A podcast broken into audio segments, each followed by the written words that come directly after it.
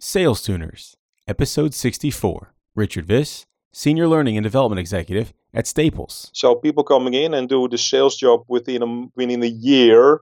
Uh, when they're successful, you see an attitude shift. Uh, when they're not, not successful, you also see an attitude shift. So um, within a year, they are successful.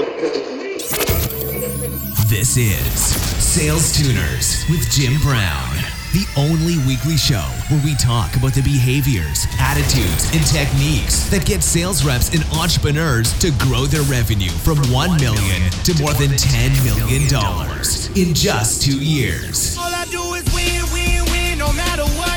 Got money on my mind, I can never get enough. And every time I step up in the building, everybody hands go up. It's time. It's time. It's Sales Tuners time.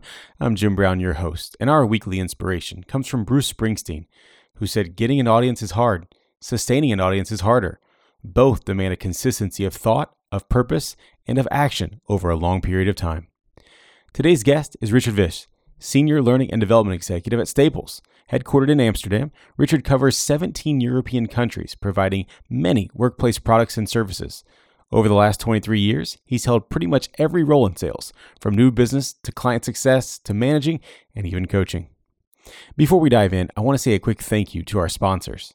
You've heard me talk about them for a couple of months now, but you have to check out Costello. It's a deal management platform that aligns frontline sales reps, managers, and VPs so they can work together to consistently close more deals. They help reps get the right deal information from prospects, give reps and managers visibility into the quality of every deal, and help sales leaders understand what's working and what's not. Check it out at andcostello.com. That's A N D C O S T E L L O.com. Make sure you stick around until the end where I'll give my recap and top takeaways. You can check out all the links and show notes at salestuners.com slash 64. But now let's get to the conversation where Richard talks about the hobby his wife wishes he'd give up, collecting video game consoles. Started uh, with my first console in 1978. It's the first console that I had, and since then I'm a big fan of gaming. And I collect all brands and kinds of from Nintendo consoles to Atari, you, you name it. I've got them. Uh, I got them at home. So uh, and it keeps on going. It keeps on going. So, what was that first one? Was it a ColecoVision? Exactly. Yes. In in Europe we called it the Philips uh, Videopac, but uh, no, no, the, the ColecoVision is another brand. I also got that one, uh, but I got I started with the Philips Videopac. Okay. All right. And what's your what's your favorite console to date? Philips Videopac. Really, going all the way back to the beginning. Yeah, still, still. I got I got a few Xboxes at, at home, so an Xbox One S for for my own kids, and also play on that platform. But uh, I'm a big, still a big fan of Philips Videopac, and that's based on uh, on my own experience in the past. So it, it creates an atmosphere of recognition from the stuff that I did in the past. And I think in the states it was sold on an other. I like the, the name was Odyssey, so it was branded as Odyssey. I know you uh, started out your career as a computer programmer, so I can definitely see uh, that correlation right there. So, Richard, look, as you know, uh, in this show, we talk about the behaviors, attitudes, and techniques. And it was that topic that actually allowed me to find you. I was out just doing some research for the show and uh, saw that you had made some comments on, uh, you know, some other people's LinkedIn posts. And so that's, again, how we were connected. And being that you uh, are in Europe and from Amsterdam, I wanted to connect with you to just to see how maybe we apply that a little bit differently there. So let's start by this. Tell me about your sales process today. What do you actually do at Staples? And, and why does a typical customer buy from you? My role is sales coach, sales trainer. I'm responsible for the learning and development part of getting people on board into the Staples Solutions philosophy. Uh, what we're constantly doing, we're searching for solutions, and so we do solution based selling to provide services that people are, are not aware of or didn't think of, and we, we try to challenge if necessary or to adapt to the, the current need.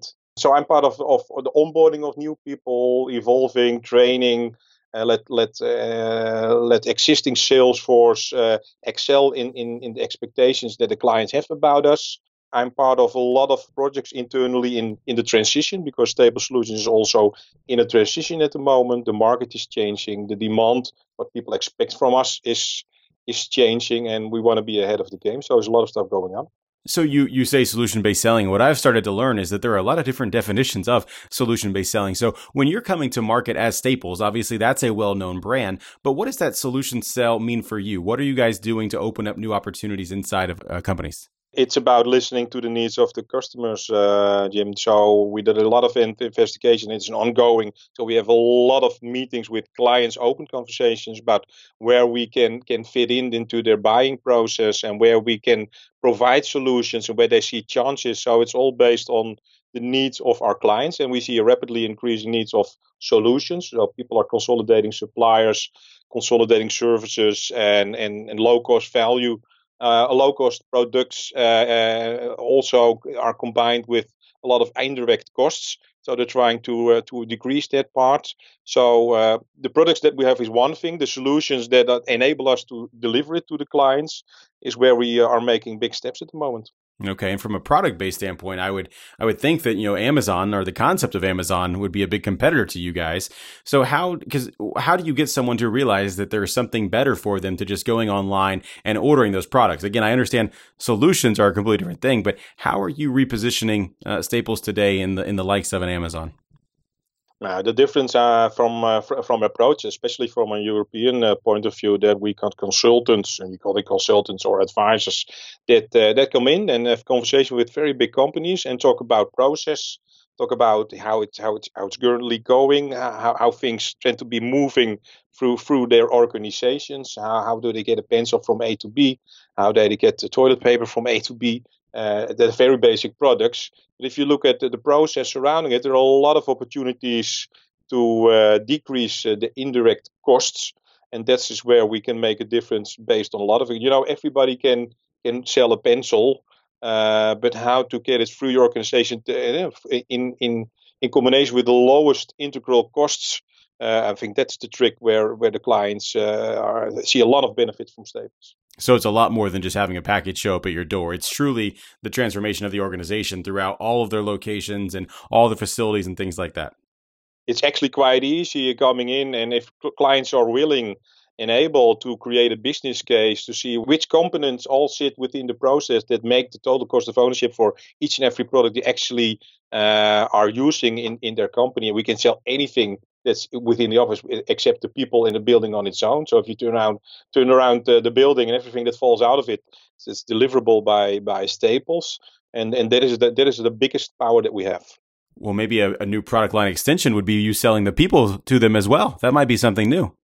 Uh, there are a lot of conversations going on in the background. So yeah, it, it's part of the future. So if, sure. if if it's if that's a benefit for the client, yeah, every, anything is possible, Jim. Well, it's funny. I was only joking about that, but yeah, I totally could see. You know, once you're integrated uh, at that level, I could see it being an option. So, uh, Richard, let's you know, I, I want to unpack this a little bit more with what you're doing today because you're doing a whole bunch of different stuff that I find fascinating. But but take me way back. How did you actually get into sales? I started as a computer programmer in the beginning of the 90s, and computer programming was booming. Uh, so I I studied that.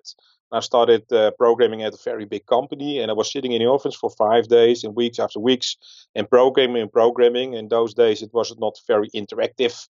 It was all based on uh, on an uh, on a black and white screen, and the communication was was not that big. So it was a very quiet room that was sitting. So I died almost over there. I was intrigued about hardware and talking about uh, solutions intrigued about the big steps in those days that that, that uh, automation made.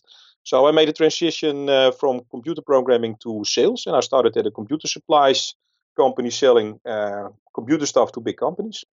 It's interesting. I've had more than uh, what I would have imagined, both uh, computer engineers or computer programmers and electrical engineer on the show. And what I'm hearing is that it's just that process based methodology that allows them to transition over into sales and look at it totally as that process. It's like if we do this and we do that and then we do X, it's going to happen on the end. Is that have you seen similar types of things in your experience?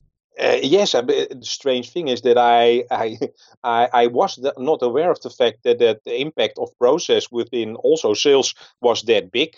So I, I learned to work in process because if you're computer programming, everything is, is, is, is, is put into process. How you do it, how you create the program, how you talk with people. So process is in the middle of it but also but I've just found recently, and recently is talk about 12 years ago, uh, when I started to work for a very big company, and then I all of a sudden came aware that everything is is also put into a process. If if you want to find out anything that goes wrong at the end of the process, sometimes you can fix it in the beginning.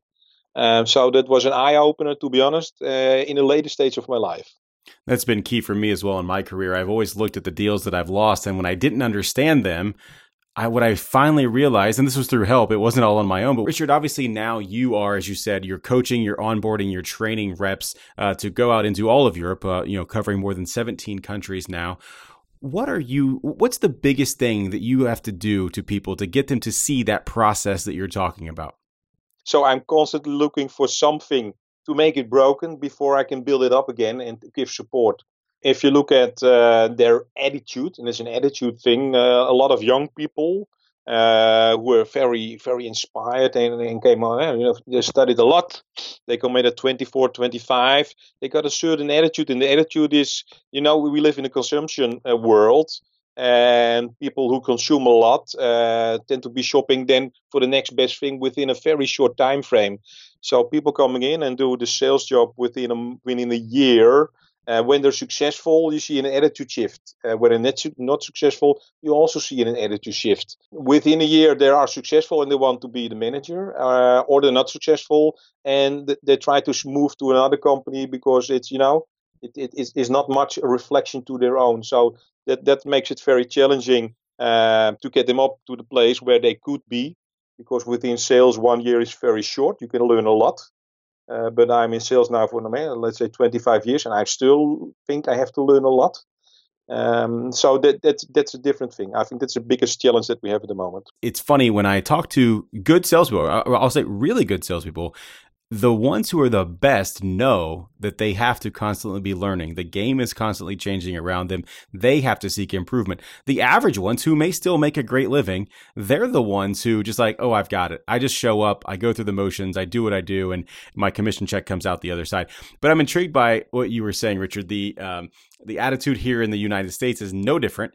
They get right out of school. You said they study a lot. I would say they think they know it all, and they immediately want to be a, a, chief level executive. I want to be the chief revenue officer. Well, how about you earn your stripes a little bit and actually do some of the things that you do? You may under you may think you understand the process, but until you can truly understand the why behind the process and be able to implement it for others, you have no idea what you're talking about, young lad.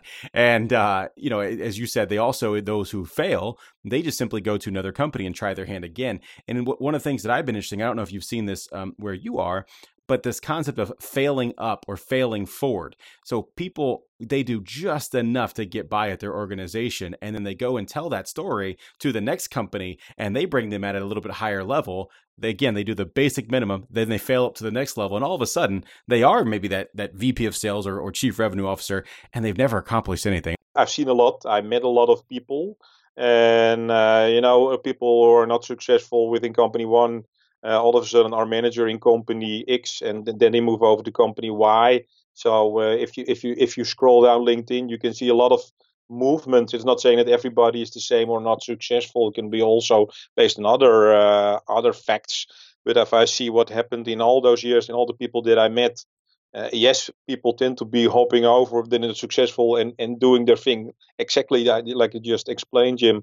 And um, so that, that that makes them that makes them survive within sales. But that, that, that there's a market for that also. I think it seems so. Yeah, there definitely is. Not a good one, but there definitely is a market. When you're working with your reps to to truly get them to prospect and break into uh, new accounts and new deals, because I know you've done every role in sales yourself, including that prospecting and hunting.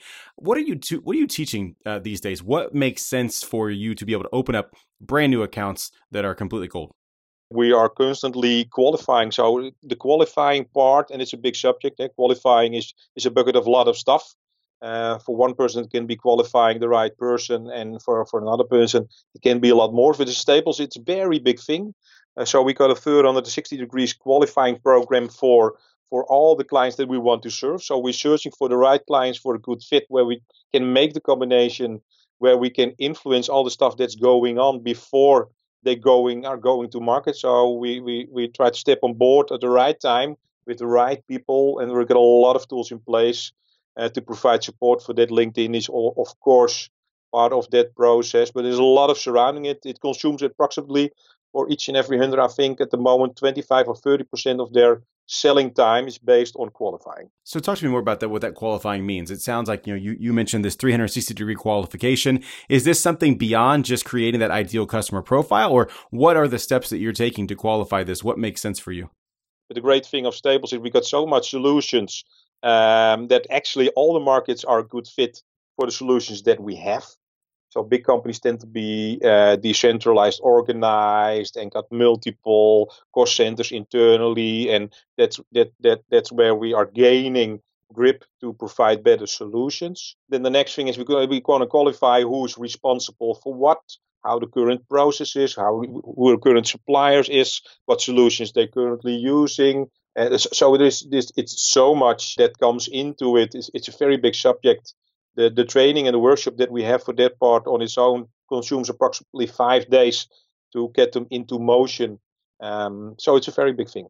So five days to learn how to break into new accounts. Where do you guys typically get stuck? What's what's the the core uh, element of those five days where you spend the most time because either people don't get it or you just know how important it is? The great thing of the approach that we have is that they are creating the things that they need on their own. So we're actually not telling them um, what they have to do. Uh, we're helping in guiding themselves what they think because they're intelligent. So we, we use their own intelligence to provide the road that they have to take, and it, the outcome is always the same. Because if you think about this subject uh, and, and, and you got a little bit sales sense, then, then you're going to steer it in, in, in the direction that everybody goes. So it's a very interactive approach where people uh, are guiding each other uh, to a format that they like to work on, and that also creates adaptability of the stuff that is created. So it's very intriguing to see that process over and over again. Totally. I really like this a lot because, as you said, when they create it on their own, they now own it. It's theirs. They have no one else to blame but themselves for the tool bag that they, they put together for themselves. I really like that. And that interactivity piece it, it's huge because if I come in, you know, because that's what I do as well. I train and coach uh, salespeople across many organizations. But if I come in and just give you the tools, the first thing that you tell me is these are wrong, and you clearly don't know my audience or my business or my industry or anything along those lines. Exactly. So I just quit trying, right? I, I just I'm not going to bring those tools to you. I'm going to come and pull the tools out of you, and you're going to be frustrated because you're going to think, just give me the answer, just give me the question. What what what do I need to say? But what has to happen is one, you have to develop those tools on your own. Then you have to take them out to the market and try them, bring them back, and then have an iterative process to uh, increase and improve uh, the productivity you have in your own tool. So really, really like how you're you're doing that with your team. Talk to me, Richard, about the the coaching that you do. So once they're out in the field, what's that role that you play as a coach for them? Especially uh, focus in on the highest performing salespeople to see uh, how their attitude and how they interact with all the stuff that they learned and how to make it their own. So are they showing the right behavior in doing the stuff that they should be? So everything that you can observe and hear and feel, uh, the feel part is of course not the biggest thing, but everything you can observe is is uh, what we what we measure and what we talk about. So that's part of the coaching program. We interact, we share, we record, we show, and we constantly make them aware what options they have to make the, the, those options also come to life. So so learning one thing, it's about reading a book. Jim, you can read a lot of books, but what did you take out of it, and what did you make your own? Because it's it's about skills. Uh, so knowing thing is one thing, but then the next step is is doing it and making it your own that concept of you can know information but having to do it being completely separate i like that a lot. Strategy versus uh, execution on there. Richard you've told me you know I, I, know that you're a big fan of this concept behaviors attitudes and techniques. It's what you live by and it's what you train to but that hasn't always been uh, a part of your your uh, mo if you will. You weren't always aware of what those behaviors or attitudes should be. Talk to me about that. What was that discovery moment for you it's been uh, now, I think, six years ago, and the first time again, the English English colleague that I had talked with me about behavior, attitude, technique, and I was very intrigued. And we had a lot of conversations uh, about it. And all of a sudden, I came aware. So I, I started looking at behavioral style trainings like DISC Incorporated, and, and to start up the conversations about behavior, not from from I see you do something wrong and I don't like what you're doing, but open up the conversation about this is what I see and this is the result that it gives you. And and and, and is that based on the fact that is the techniques are not right? Is is it is it an attitude thing? What goes on in the group? What is the impact of an attitude of one guy saying something, and what impact has that on the behavior of others? So the psychological part uh, is is a big thing in the group process, in the personal process, in the training process. So seven year, approximately six to seven years ago, was uh, it was yeah I, I won't say eye opener because that means that my eyes were shut before that, but maybe for this subject my eyes were shut in the past. You know, I have a lot of people that ask me, Richard, to come in and, and help their salespeople gain new skills, teach them the ticks, uh, I'm sorry, the tricks uh, or the techniques that are going to allow them to do the next thing. And I'm like, guys, guys, guys, you got to stop. We cannot start there because, first off, if you're just not even doing the right behaviors, no new techniques are going to make those behaviors better. But more importantly, if you don't have that right mental attitude, it doesn't matter what you're doing because you're doing it from the position of of a different you're just wrong. You're from a wrong position that you have to fix that uh, first. So i like that. But i think you also richard you have a natural intrigue to you around what makes people tick. I mean uh, you visit 17 other countries on a regular basis. Okay you truly want to understand those individuals those locals? Talk to me more about that. We're working as much as possible on adapting and listening and what most people it could be cultural difference uh, but i see from from the experience that, that we have internally that the cultural differences are not very big, especially not in Europe. There are differences, but a lot of things that that, that makes makes the clock tick or people tick or get into motion. It's very intriguing uh, to to to work with and, and to see what happens in a room or in a one-on-one conversation, but also making people aware of the fact that uh, that their own behavior and you know uh, behavior creates behavior but then from so the reflection of their own behavior is often seen from from the counterpart. So it's it's very intriguing to see. You work with obviously a lot of people a lot of different people and they're not always uh, the same as you but i think in the past you've told me you know you look for them to you, you kind of look for a reflection of yourself in them and when you don't see that reflection you kind of get frustrated. How have you been able to overcome that now, in the past, it was quite simple, uh, Jim. And my old boss told me uh, a sentence. He said, "Richard, Richard, every account manager creates his own audience," and that's. Uh, and I said, "Oh, yeah, that must be true." So that was the first experience they had in sales, but it's also very scary because that's exactly what I just said. I, I'm trying to create. I was searching for people who reflect my own behavior, and that was a good fit. And people who reflect another kind of behavior was not a good fit and I tried to avoid them. So I only worked within my own comfort zone to find the, the people that I liked, like a lot of managers do within sales. They try to find their own people, like like reflect like they are, they are themselves. So finding copies from from themselves and not getting the best out of each and every situation based on how you can interact and connect to others because that's out of your comfort zone. Every account executive or every account manager creates their own audience. I'm gonna. I, I, took that down as a note. I'm gonna. I'm gonna use that. That was really good. Richard, I've got to take a, a, quick break to say thank you to our sponsors, but when we come back, it's to be time for the money round. So you don't go away, and Sales Tuners, you don't go away either. We'll be right back. Pipedrive is the sales CRM built by salespeople for salespeople. I love it because it allows me to visualize my pipeline, highlighting opportunities and potential problems, ensuring I don't drop the important activities and conversations needed. And the managers I work with love it because it's simple and they don't have to nag their team to actually use it. But Sales Tuners, don't just take my word for it. You can check it out for yourself for free for 30 days at salestuners.com slash pipedrive. Money, money, money, We're back, and it's time for the money round. Richard, are you ready for the money round? I'm I'm born ready, uh, Jim. So give it to me. Born ready. Here we go, Richard. What's the one thing that has contributed most to your transformation from normal to exceptional? That's meeting people that took me out of my comfort zone, that made me do things that I didn't expect to be possible from my own point of view. If you were to start over today in sales, what would you tell yourself to spend the next 30 days doing? Connected to people that are able to get the best out of myself again, but as fast as possible find the right people to get the wheels into motion, to press the right buttons. Two part question for you here. Which phrase describes you best and why? I love to win or I hate to lose? I hate to lose. I'm, I'm a very bad loser. Uh, but also learned when you know it's. Uh, I've seen a lot of interviews with, with Denzel Washington and a lot of sports people, and it's not about about losing. It's about what you get out of the thing if if you learn from the stuff why you lost, it could be a bigger achievement and get you further down the road. than just be winning on its own sometimes. Richard, what's a book that you've read multiple times or always find yourself recommending to others? Uh, Challenger Sale. Sales Tuners, if you'd like to check out Richard's suggestion of the Challenger sale for free, head on over to salestuners.com slash book. And there you can sign up for a free 30 day trial of Audible and browse their over 150,000 titles. Again, that's salestuners.com slash book. And I can tell you the Challenger sale on Audible is absolutely fantastic. I've listened to it about three times just there, uh, as opposed to just reading it as well.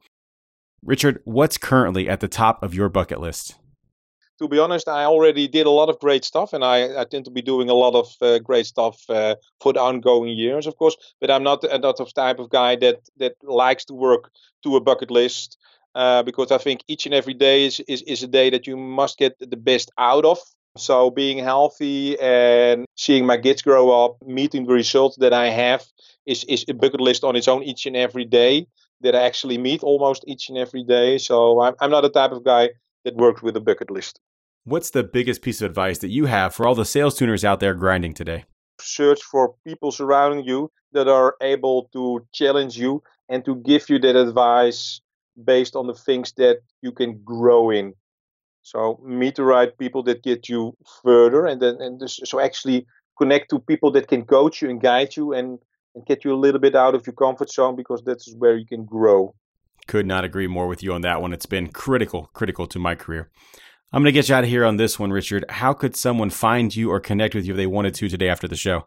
LinkedIn. I'm I'm I'm findable on LinkedIn. So anybody who wants to connect or got a question or want to share anything, more than welcome. Always open for connection. Richard, I'm looking forward to getting to Amsterdam, having that beer with you, and maybe getting on those game consoles as well. But thank you so much for joining me today here on Sales Tuners. All right, Jim. Thank you very much for having me, and uh, keep on going with the great work within the community. And I think very inspiring all the stuff that you that you make us share with each other. Thank you very much, Jim. The best way to get in touch with Richard is by sending a personalized note or question on LinkedIn. I always enjoy listening for the nuances of sales and other cultures and really enjoyed today's conversation. Let's get to my top takeaways. Number one, attitude is everything. A trend that I see becoming more and more prevalent every day is new grads thinking they should be able to jump from sales development rep to chief revenue officer. I'll admit, I too thought I knew everything at 22 and 25 and 30, but the more I learned, the more I realized there was to learn. Carrying a learning attitude combined with a personal why will help you climb the rungs quickly.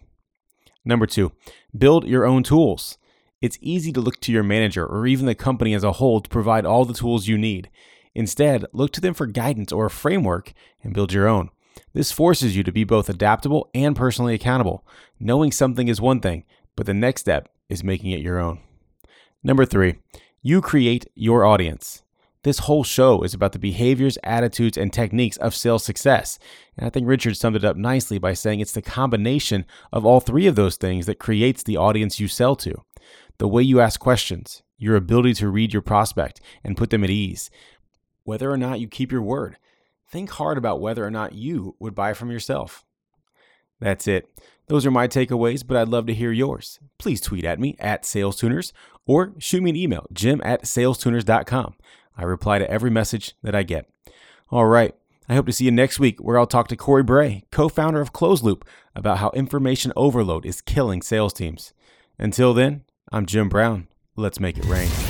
Thanks for listening to Sales Tuners. Stay up to date at www.salestuners.com. And don't forget to subscribe, rate, and review us on iTunes. And they stay there, and they say yeah, and they stay there.